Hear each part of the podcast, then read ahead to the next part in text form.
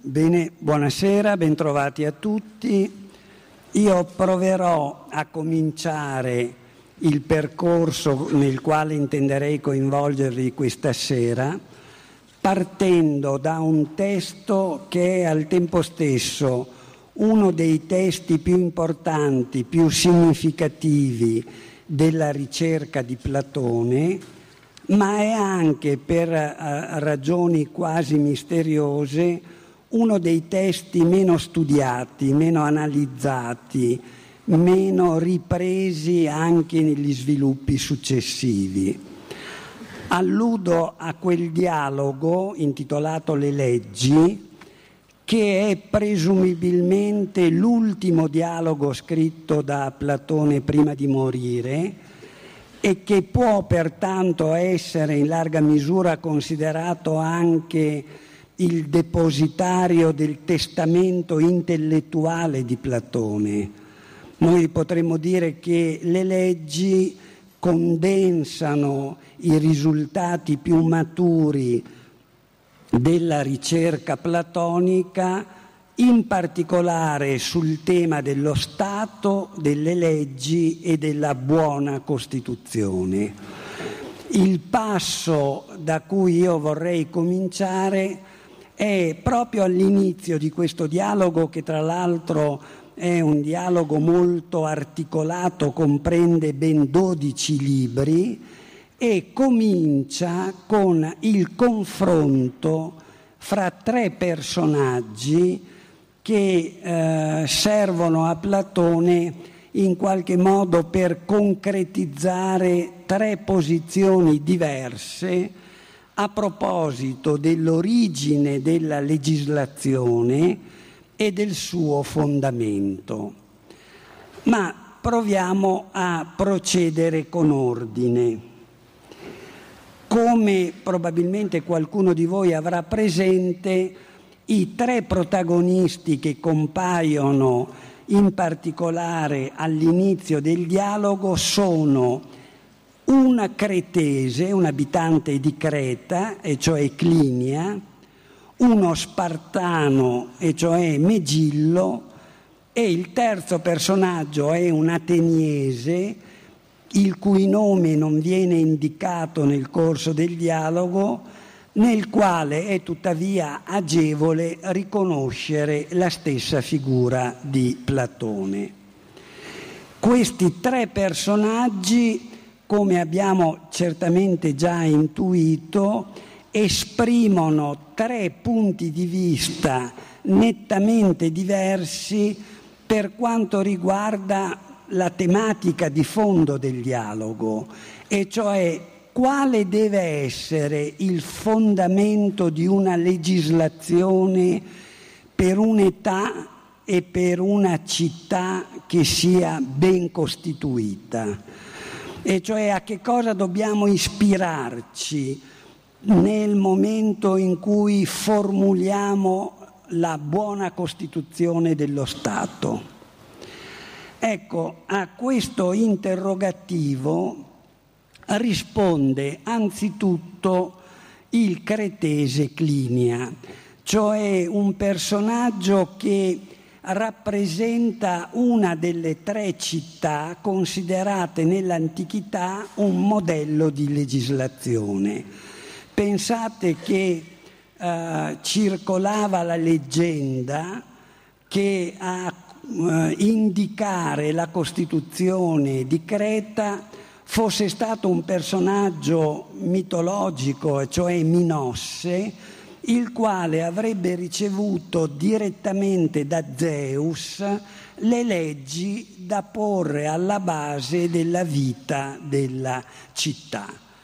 Detto per inciso, credo che ciascuno di noi abbia colto in questo riferimento un possibile richiamo ad una figura parallela, anche se appartiene ad altra componente culturale, cioè alla figura di Mosè che riceve direttamente da Dio sul monte Sinai le tavole della legge.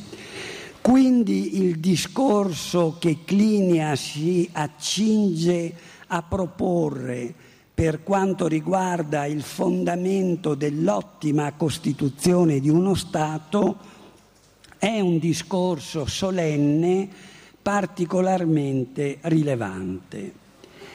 Che cosa dice Clinia? Quale deve essere, a suo giudizio, il fondamento della legislazione? Il ragionamento, ridotto in termini schematici, è anche molto semplice. Secondo Clinia, ottima è quella legislazione che si ispira a ciò che è più importante per uno Stato. E Clinia aggiunge subito dopo che la cosa più importante per uno Stato è la guerra. E per argomentare questo assunto, che credo di capire già cominci a colpirvi, per argomentare questo assunto, Clinia uh, uh, afferma che dobbiamo combattere la stoltezza della maggioranza degli individui. Il termine che viene adoperato da Platone, il termine greco, è particolarmente eh, significativo, la traduzione italiana stoltezza è solo approssimativa. Clinia dice dobbiamo combattere la anoia, che vuol dire letteralmente la mancanza di intelligenza della stragrande maggioranza delle persone le quali non capiscono una cosa di fondo. Che cosa non capiscono questi più a cui si riferisce Clinia? E allora vi cito testualmente un brevissimo brano che riproduce il discorso di Clinia. I più non capiscono che ogni Stato si trova sempre in una guerra incessante contro un altro Stato, sempre, finché vive. A questo punto l'ateniese interviene nella discussione sollecitando Clinia a spiegare meglio che cosa intendo dire. E allora Clinia dice sì, ciò che bisognerebbe riconoscere, anche qui cito testualmente, è che c'è sempre guerra di tutti gli stati contro tutti gli stati, di tutte le città contro tutte le città, di tutti i villaggi contro tutti i villaggi, anzi, afferma Clinia, dovremmo riconoscere, se non siamo privi di intelligenza, che c'è guerra all'interno di ciascun individuo contro se stesso. Il dato fondamentale che viene qui citato da Clinia è dunque che poiché c'è sempre guerra, buona sarà la legislazione di quello Stato che si ispirerà alle esigenze, alle necessità della guerra. Ma qui il discorso si aprirebbe per una tangente che non possiamo seguire, ma eh, mi permetterei di raccomandarvi di riflettere su un punto che abitualmente viene trascurato, e cioè questo discorso fatto dal cretese Clinia, e riportato da Platone in termini non radicalmente dissonanti, Platone condivide in larga misura l'assunto di Clinia. Questo discorso non è nuovo, non lo troviamo soltanto in Platone, anzi è un discorso che ritroviamo già alle origini della tradizione culturale dell'Occidente lo ritroviamo addirittura formulato in termini estremamente concisi, ma perciò stesso ancora più incisivi, nell'Iliade di Omero, là dove Omero afferma perentoriamente polemos kakos, la guerra è un male. ma poi aggiunge subito dopo, ma è un male inevitabile. Ecco, questa semplice, lapidaria affermazione la raccomando alla vostra attenzione perché la ritroveremo e perché, eh, sia pure molto in sintesi, compendia in sé due aspetti decisivi. Da un lato il riconoscimento degli orrori, delle storture, delle distruzioni che sono inevitabilmente connesse con la guerra.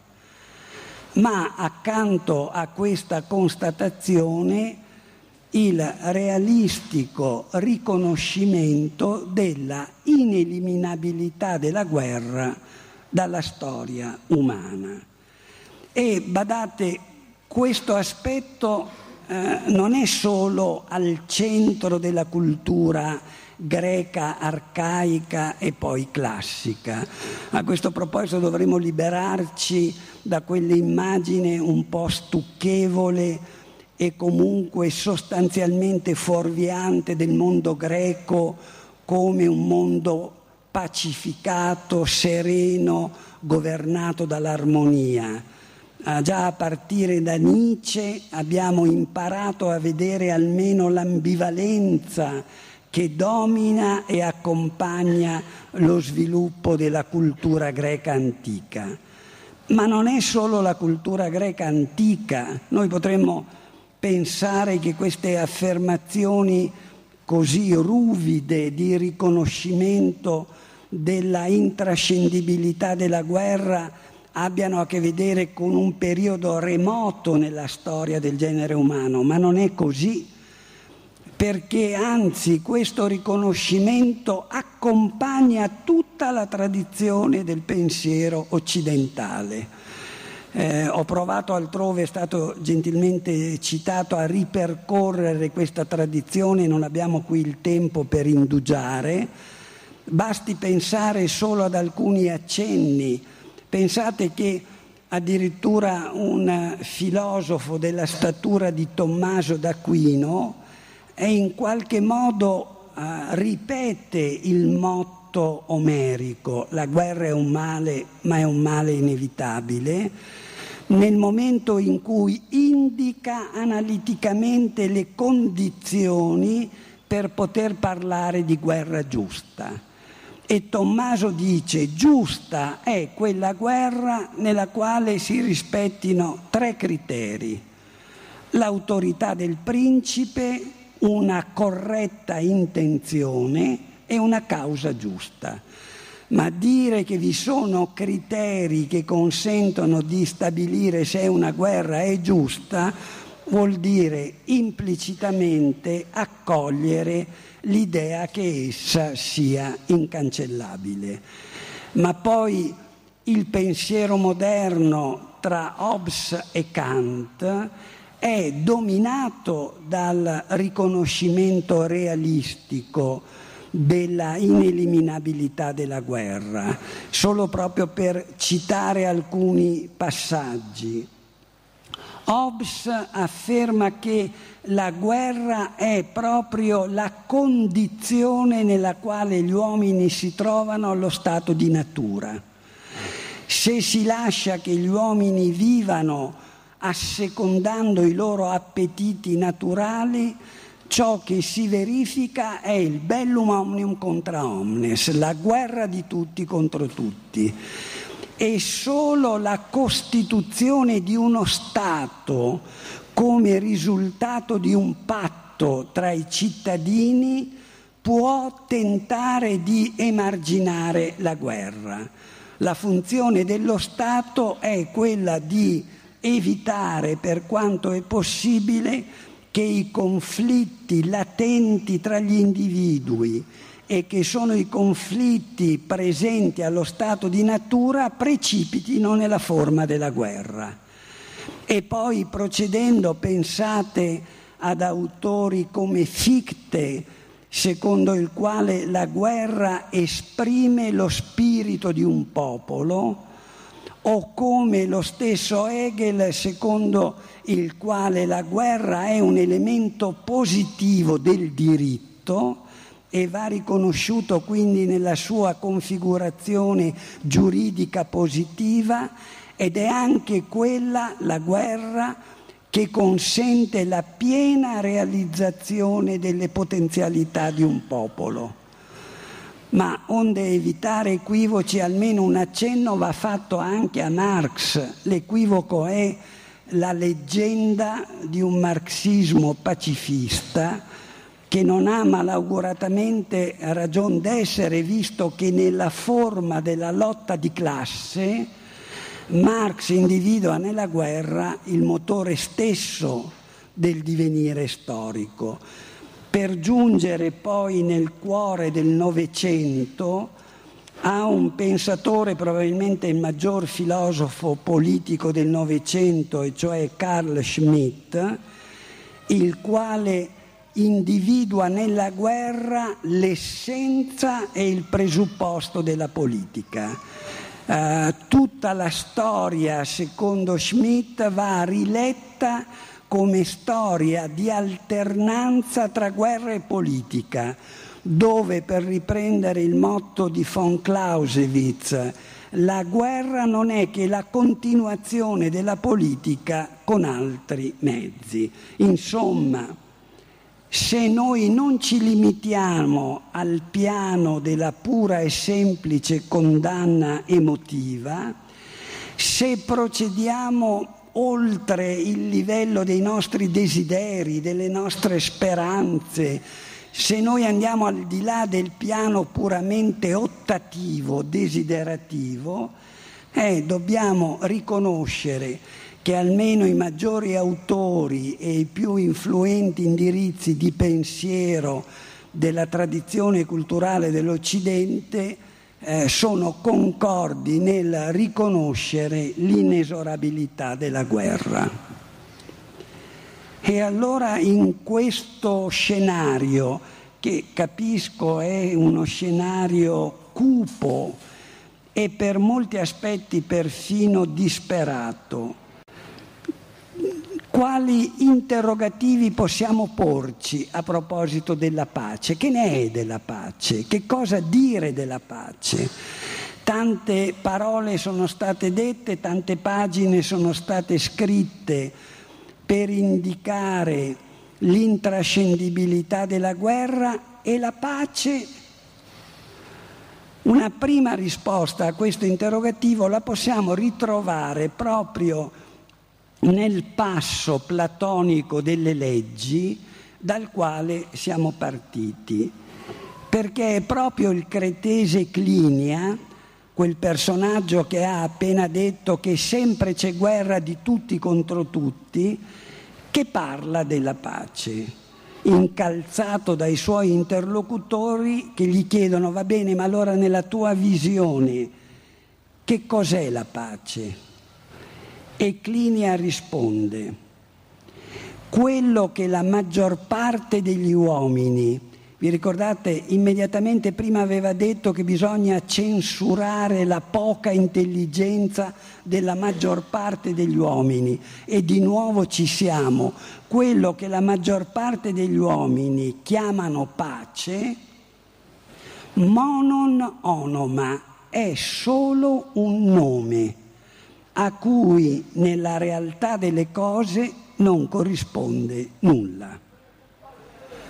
Insomma, se noi tentiamo di condensare il ragionamento delle leggi, noi dovremmo dire che, punto primo, la maggioranza degli uomini non capisce una cosa fondamentale, che c'è sempre guerra e ci sarà finché dura la storia del genere umano. Secondo, che monon onoma, che la pace è solo un nome a cui non corrisponde nulla. Terzo, bisogna riconoscere altresì che tutto ciò che intorno alla pace è stato detto, eh, come dire, eh, è come neve al sole rispetto all'emergenza dell'innegabilità della guerra ma proviamo ad andare più a fondo di questo ragionamento, a partire proprio dall'espressione che viene usata da Clinia, che vi ho citato, monon onoma, la pace è solo un nome. Ecco, proviamo a capire meglio, quelli che mi conoscono sanno che il mio modo di fare ricerca è sempre ripartire dal significato originario dei termini, dal loro etimon. Etimon in greco vuol dire ciò che è vero, dalla verità delle parole che adoperiamo. E proviamo allora a ripartire da quello per cercare di capire che cos'è questo nome pace. Il termine greco per indicare la pace, come probabilmente voi ricorderete, è Eirene, da cui viene questo bellissimo nome femminile che è Irene. Ma Eirene in greco è in realtà un termine ellittico, nel senso che è la prima parte di un'espressione che nella sua completezza dice Eirene Staseos e vuol dire sospensione della guerra. La pace, insomma, secondo questo livello elementare linguistico, coincide con la tregua, con la sospensione della guerra. Quindi, come capite, la pace non ha un suo statuto autonomo dal punto di vista linguistico, presuppone la guerra. Il termine originario non è pace, è guerra.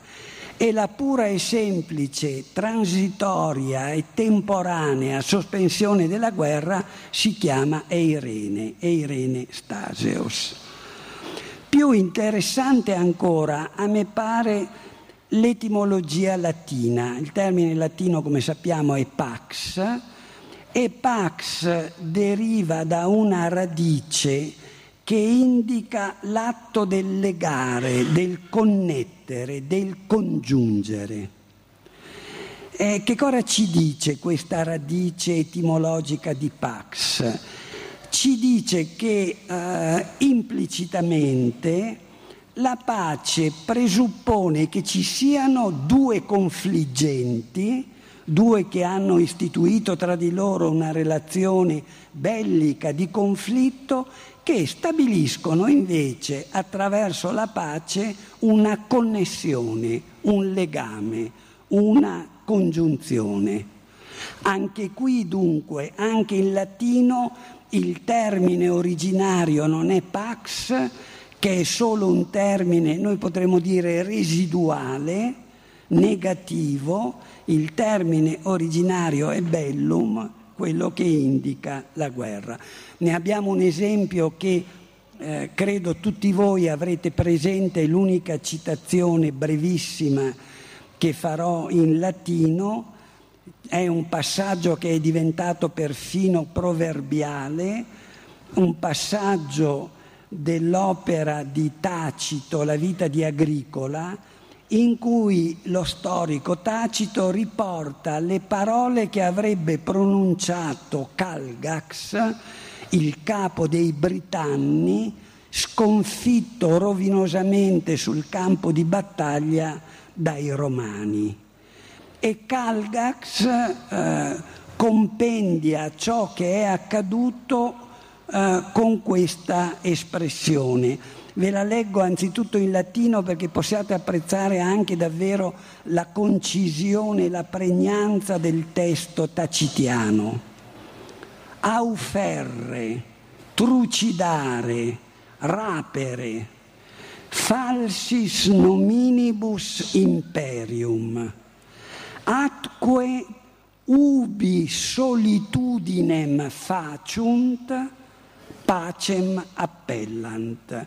La traduzione letterale è intuitiva, rubare, trucidare, rapinare, questo loro, cioè i romani, chiamano impero. E dove hanno fatto il deserto lo chiamano pace.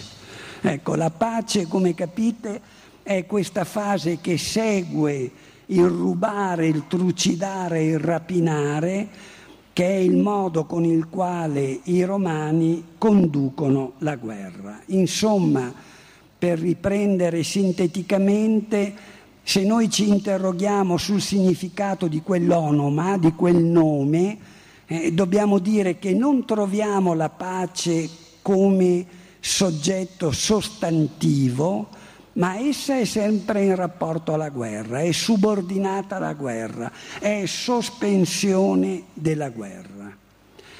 Ma almeno a mio giudizio ancora più interessante per procedere nel nostro itinerario, non ve ne sorprendiate, non consideriate che sia come dire un indugio meramente letterario, è eh, interrogarsi sull'origine genealogica della pace nella eh, mitologia e nella teologia greca. E Irene, la pace in greco, attenzione, è figlia di Temis.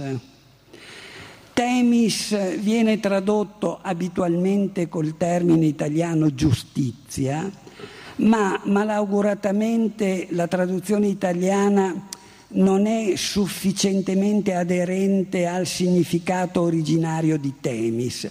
Temis, tanto per capirsi, non è la giustizia umana. Temis è l'ordine del mondo. Quando il mondo, il cosmo intero è in ordine, si può dire che domina Temis. E quindi noi potremmo dire che Temis è la giustizia in senso universale, la giustizia compiuta, la giustizia perfetta. Non solo, ma eh, Eirene, la pace, ha due sorelle. Una si chiama eunomia, che vuol dire letteralmente il buon diritto, il diritto ben fatto, e l'altra sorella si chiama diche, che è il termine greco per indicare la giustizia. Allora, eh, scusatemi se vi chiedo di seguirmi in questo passaggio, senza andare troppo al di là della lettera del ragionamento, noi possiamo dire che la pace è figlia della giustizia e che è sorella della buona legislazione e del diritto. Noi potremmo dire cioè che la giustizia genera pace e possiamo anche capire che invece ciò che non è giusto, la mancanza di giustizia, è all'origine della guerra. Ma eh, permettetemi di suggerirvi di tenere presente bene questo passaggio lo ritroveremo alla fine del nostro percorso dalla quale non siamo lontani. Ma eh, queste affermazioni relative alla pace, questo monononoma, questo puro e semplice nome il cui significato emerge solo in rapporto alla guerra, è una espressione isolata possiamo ritrovare, è un interrogativo che immagino vi sarete posti, vi starete ponendo, oltre che questa tradizione culturale così cupamente bellicista, c'è una tradizione, c'è un filone di pensiero occidentale che invece rifletta sulla pace, valorizzi la pace, la proponga in termini positivi. E anche qui eh, io credo che eh, siamo destinati a restare delusi. Eh, basta fare un solo riferimento a quel pensatore Hobbes, che è un vero e proprio gigante del pensiero moderno e che è poi colui che con maggiore profondità ha riflettuto sul rapporto tra guerra e politica. E Hobbes scrive testualmente che la guerra è quel periodo di tempo in cui la volontà di contrastarsi con la violenza si manifesta con le parole e con i fatti. E poi quasi rispondendo alla nostra domanda, perché gli chiediamo, vabbè, questa è la guerra, e la pace? Hobbes laconicamente dice, ogni altro tempo è pace. Ancora una volta emerge questa visione puramente residuale della pace, è l'altro tempo, è il tempo che non è occupato dalla guerra, ma il tempo nel senso pieno sostantivo del termine è il tempo in cui si manifesta con la violenza il conflitto che è ineliminabile dalla natura stessa degli uomini. Il tempo è dunque tempo della guerra. Questo ci dice nei suoi autori più significativi la tradizione filosofica occidentale. E che cosa ci dice la storia? È vero che la storia, quante volte lo ripetiamo, è magistra, ci insegna, è maestra di vita. E che cosa ci può dire la storia a proposito del rapporto guerra-pace, ma ci dice che la storia dell'umanità è stata finora una storia ininterrotta di guerre, o potremmo dire una storia sostanzialmente di guerre inframmezzata da brevi periodi di pace. Pensate che eh, si è stimato che almeno per quanto riguarda il continente europeo, quello che stiamo vivendo, il periodo che stiamo vivendo dal 1945 ad oggi è il più lungo periodo di pace che la storia ricordi, il più lungo periodo di pace per il continente europeo, ai cui confini certamente non si può dire che taccia la guerra. Ma c'è, eh, seconda, c'è un secondo insegnamento che ci viene dalla storia, in particolare dalla storia del Novecento, e cioè la trasformazione nella tipologia stessa della guerra. Non so se ci avete riflettuto, ma qui non abbiamo purtroppo il tempo di soffermarci, ma per un lunghissimo periodo della guerra si poteva dire quello che scrive attraverso un anacoluto e quindi in maniera più incisiva Manzoni, quando dice la guerra è affare di eserciti e di generali. E in effetti per un lunghissimo periodo la guerra è stata affare di eserciti.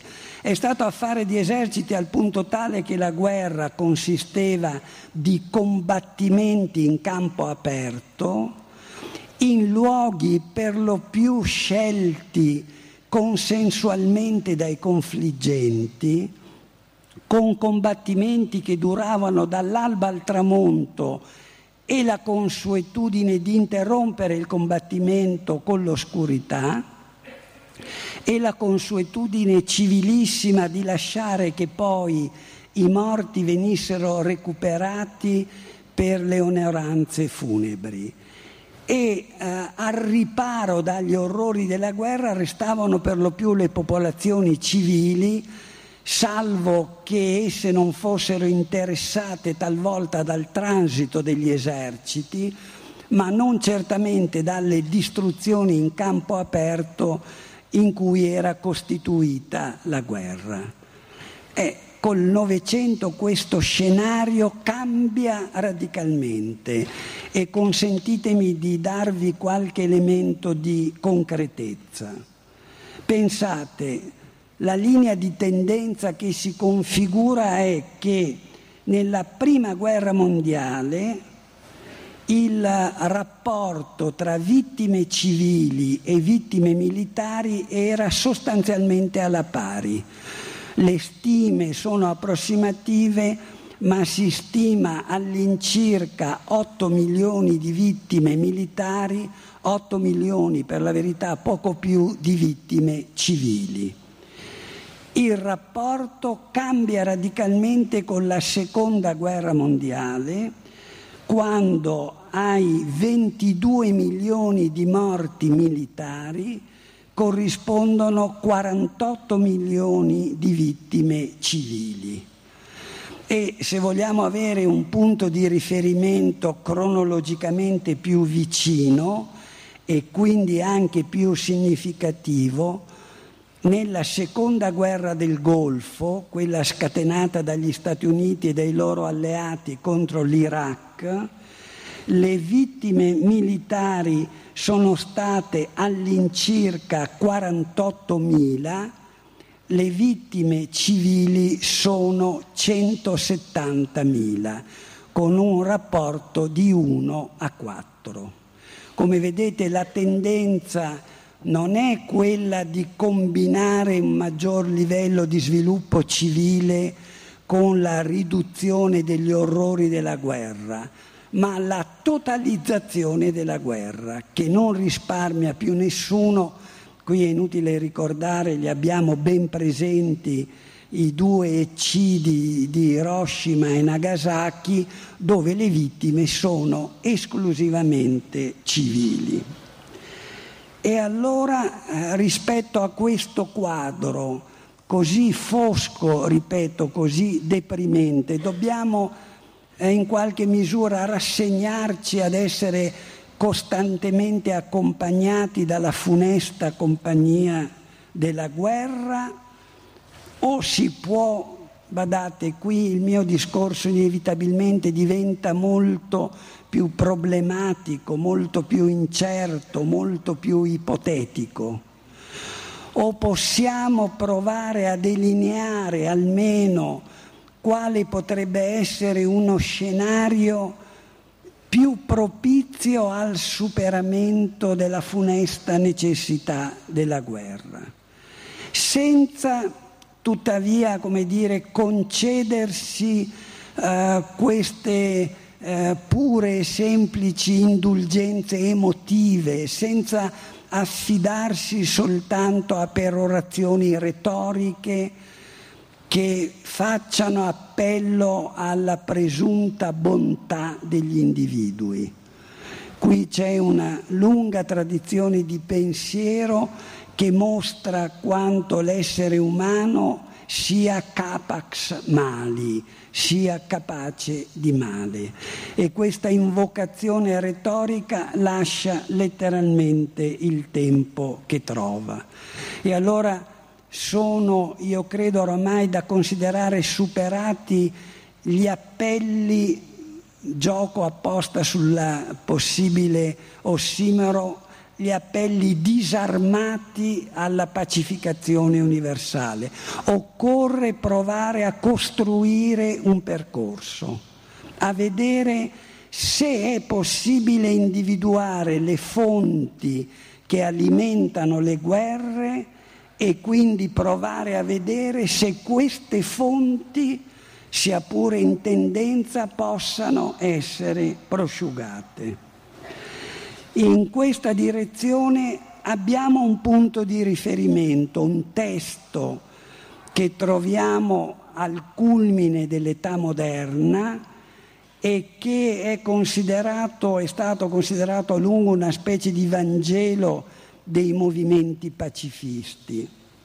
La mia opinione, ma qui non abbiamo il tempo di andare a fondo, è che questo riferimento è sulla base di un equivoco perché il testo a cui mi riferisco, e cioè il famoso opuscolo di Kant, progetto per una pace perpetua, non è affatto riconducibile ad una pura e semplice invocazione sentimentale. Al contrario, ho cercato di dimostrare in alcuni miei scritti che il testo kantiano parte dalle stesse premesse realistiche di Hobbes Kant lo sa bene che a livello di natura vi è la guerra di tutti contro tutti e perciò ciò che egli propone non è un irrealistico ambrasonnu, ma è il contrario, l'individuazione di alcune regole di carattere giuridico, economico e culturale che rendano possibile la costruzione di un percorso di pace.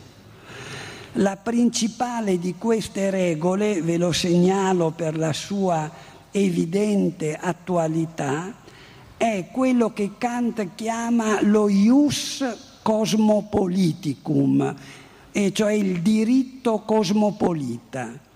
Quel diritto sulla base del quale, dice Kant, non sono io a dirlo, lo straniero ha diritto a essere trattato non come un nemico. Questo deve essere il fondamento, dice Kant, sul quale costruire un percorso di pace. E questo ius cosmopoliticum ha al suo interno quello che Kant con un'espressione tedesca chiama Gastrecht, e cioè il diritto dell'ospite, il diritto diritto dello straniero all'accoglienza.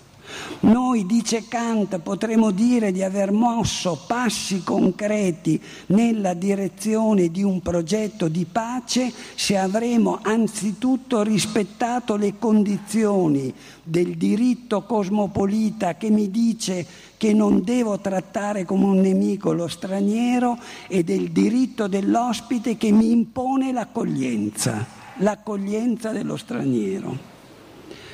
D'altra parte si potrebbe dire, qualcuno di voi potrà osservare che sono oramai passati più di due secoli dal eh, testo kantiano e soprattutto è cambiato, è cambiato radicalmente lo scenario globale del mondo e quindi forse non si può riproporre la formula kantiana nei termini semplici ed elementari con i quali essa viene proposta in quel saggio.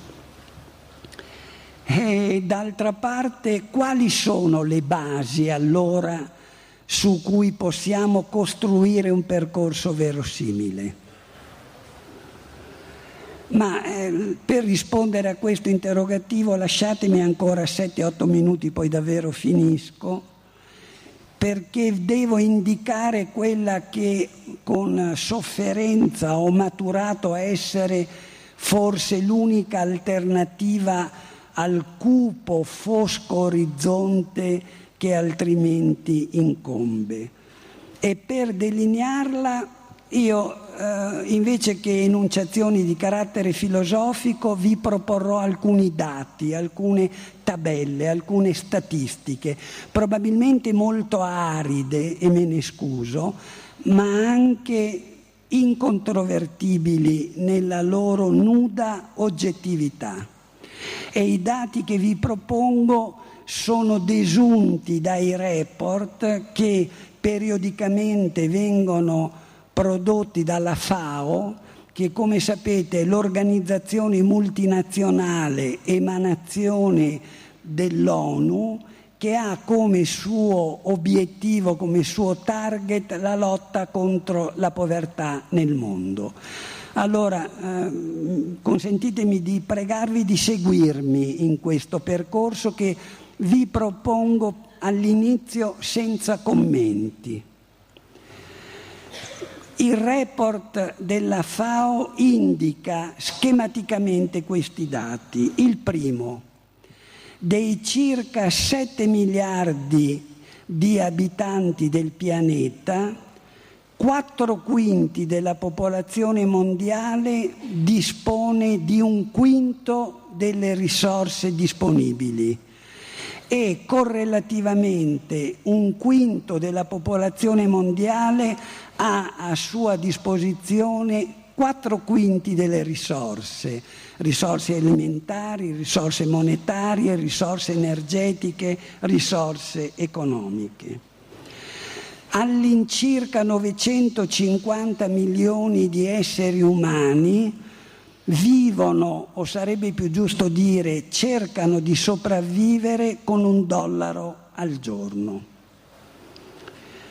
11 milioni di bambini ogni anno muoiono di denutrizione, cioè muoiono per un'alimentazione insufficiente o malsana e comunque per cause che potrebbero essere rimediate con l'alimentazione di cui dispone un bambino occidentale.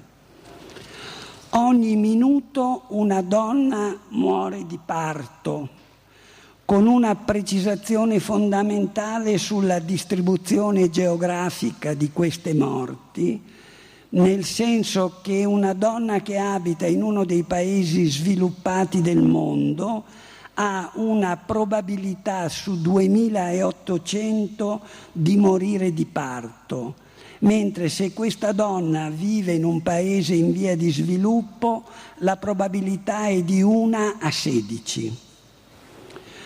Un essere umano su sei, cioè poco più di un miliardo di persone, non ha accesso all'acqua potabile, con le intuitive conseguenze sul piano non solo alimentare ma anche sanitario.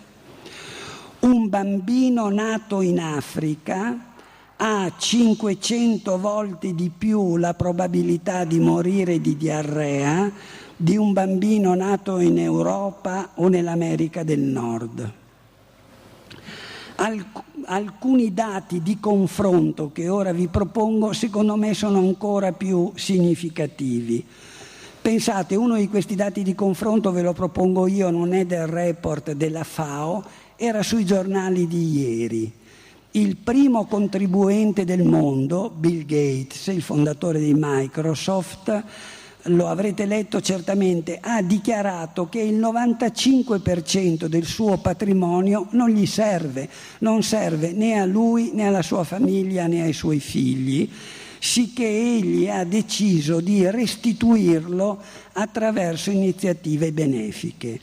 È bene che ricordiamo, per avere un ordine di grandezza del patrimonio di Bill Gates, che esso è pari al reddito dei 106 milioni di americani più poveri, messi insieme.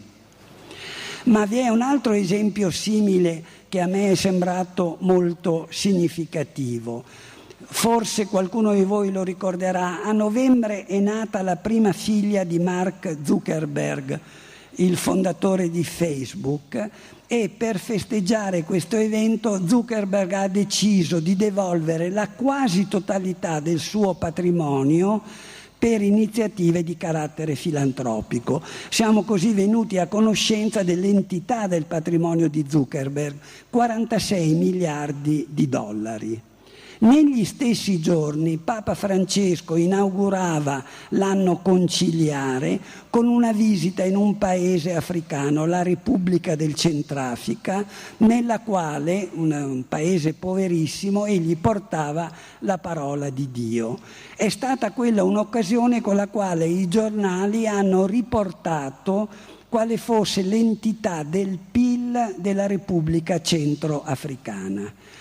Ebbene, è 3 miliardi e mezzo di dollari e cioè in maniera esponenziale una differenza di 1 a 12 rispetto al patrimonio di una sola persona, e cioè di Mark Zuckerberg. Ma non si tratta di eccezioni, perché, e qui ritorno al report della FAO, il reddito dei primi 20 contribuenti degli Stati Uniti è superiore al prodotto interno lordo di cinque paesi africani messi insieme. Il reddito di ciascuno dei 20 maggiori contribuenti degli Stati Uniti è superiore al PIL di interi paesi. Uh, proviamo a integrare questi dati con ulteriori elementi che ci danno un quadro non definitivo ma credo impressionistico della situazione. Mentre eh, 11 milioni di bambini ogni anno muoiono di denutrizione, è in costante aumento nel Nord America e in alcuni paesi dell'Europa la morte per ipernutrizione la stima della FAO è che nel 2010 300.000 americani sono morti, diciamola in prosa, perché hanno mangiato troppo e la linea di tendenza è un costante aumento dell'obesità in paesi come l'Inghilterra, in cui il 51% degli abitanti è obeso, in Germania, dove il 49% degli abitanti è obeso. Insomma, è ancora la stima della FAO che ci aiuta. Noi potremmo dire che il 18% della popolazione mondiale è in sovrappeso e il 18% della popolazione mondiale muore di fame.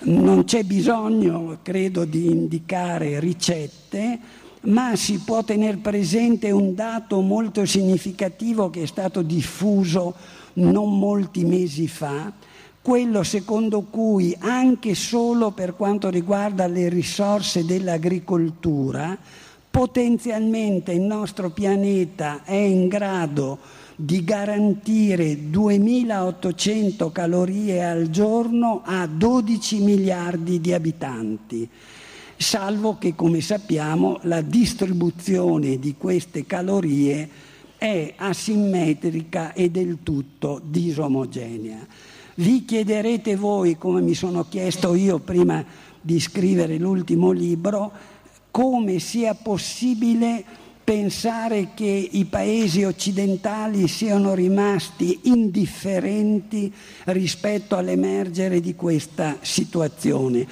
Scusate se lo sottolineo, come sia possibile che siano rimasti indifferenti nell'apprendere, sempre dal report della FAO, che un bambino americano consuma come 422 bambini etiopi. Non è possibile immaginare l'inerzia di fronte a questi dati. E in effetti in una riunione che è rimasta famosa, destinata a individuare i Millennium Development Goals, cioè gli obiettivi di sviluppo del millennio, i paesi sviluppati avevano deciso di muoversi in una triplice direzione. La prima direzione era quella di cancellare il debito dei paesi poveri, tanto più perché molto spesso la totalità degli aiuti economici che affluivano a quei paesi serviva per pagare i debiti e quindi in realtà ritornava a coloro che quegli aiuti avevano dato. La seconda direttiva promossa proprio da Bill Gates era la costituzione di un Global Fund, di un fondo di emergenza per interrompere questa spirale di sottosviluppo e la terza direttiva era incrementare la percentuale di PIL destinata all'aiuto dei paesi in via di sviluppo. Queste decisioni quali effetti hanno avuto, ma soprattutto se e come si sono tradotte in pratica. E allora faccio solo il caso dell'Italia, purtroppo la statistica di cui dispongo, alla quale ho attinto, eh, si riferisce alla fase in cui il governo era presieduto dall'onorevole Berlusconi, la situazione descritta era la seguente. Non è stato cancellato il debito contratto dai paesi poveri, con la motivazione che l'Italia non era in condizioni di cancellare il debito, ma non è stato neppure ridotto. In secondo luogo è stato dato un modestissimo contributo alla costituzione del Global Fund. In terzo luogo e più significativo, poiché l'Italia si era impegnata nella riunione della FAO solennemente a portare la percentuale del PIL destinato agli aiuti ai paesi poveri dallo 0,20 del PIL allo 0,33, ebbene ciò che si è realizzato è portarlo dallo 0,20 allo 0,15 cioè diminuire la percentuale di PIL destinata all'aiuto dei paesi poveri. Il tempo è proprio fuggito, lasciate, ma avete già capito, credo, lasciate che chiuda con davvero una battuta, non più di commento. La situazione che ho descritto e che altrove, appunto anche nel mio ultimo libro, è eh, documentata da una marea di tabelle, dati, statistiche, tutte controllabili e verificabili, ci tengo a sottolinearlo, questa situazione è una situazione di guerra. Non basta dire che le guerre le alimenta, non basta dire che questo contesto, questo scenario le rende più facili, non basta dire che rifornisce continuamente le fonti delle guerre, perché una situazione in cui muoiano 11 milioni di bambini sotto i 5 anni ogni anno è una situazione di guerra. E allora avrete capito che se vogliamo realisticamente costruire un percorso, per quanto accidentato, non lineare, che vada verso una emarginazione una riduzione della guerra, e questo percorso non può che misurarsi con questi problemi. E finisco proprio dicendo che se è vero ciò che avevamo detto, e cioè che per costruire la pace sarebbe necessario prosciugare le fonti che alimentano le guerre. Se è vero quello che abbiamo detto, cioè che per la pace non basta un'invocazione o una speranza, ma un percorso realistico, eh beh, io credo che allora l'unico modo sia riferirci al monito con cui si conclude il report della FAO. E questo monito dice molto in sintesi, se vuoi la pace domani, devi impegnarti a costruire la giustizia oggi. Ecco, io credo che non possiamo sperare di avere la pace domani se non lottiamo per la giustizia oggi. E forse e sono proprio le mie ultime parole, non è privo di significato rilevare che il monito della FAO coincide quasi letteralmente con ciò che ci ha insegnato la cultura greca antica, quando ci ha ricordato che Eirene, la pace, è figlia di Temis, la giustizia, ed è sorella del diritto e della buona legislazione. E allora proviamo a ripeterlo. Se vogliamo la pace domani, dobbiamo costruire la giustizia oggi. Grazie.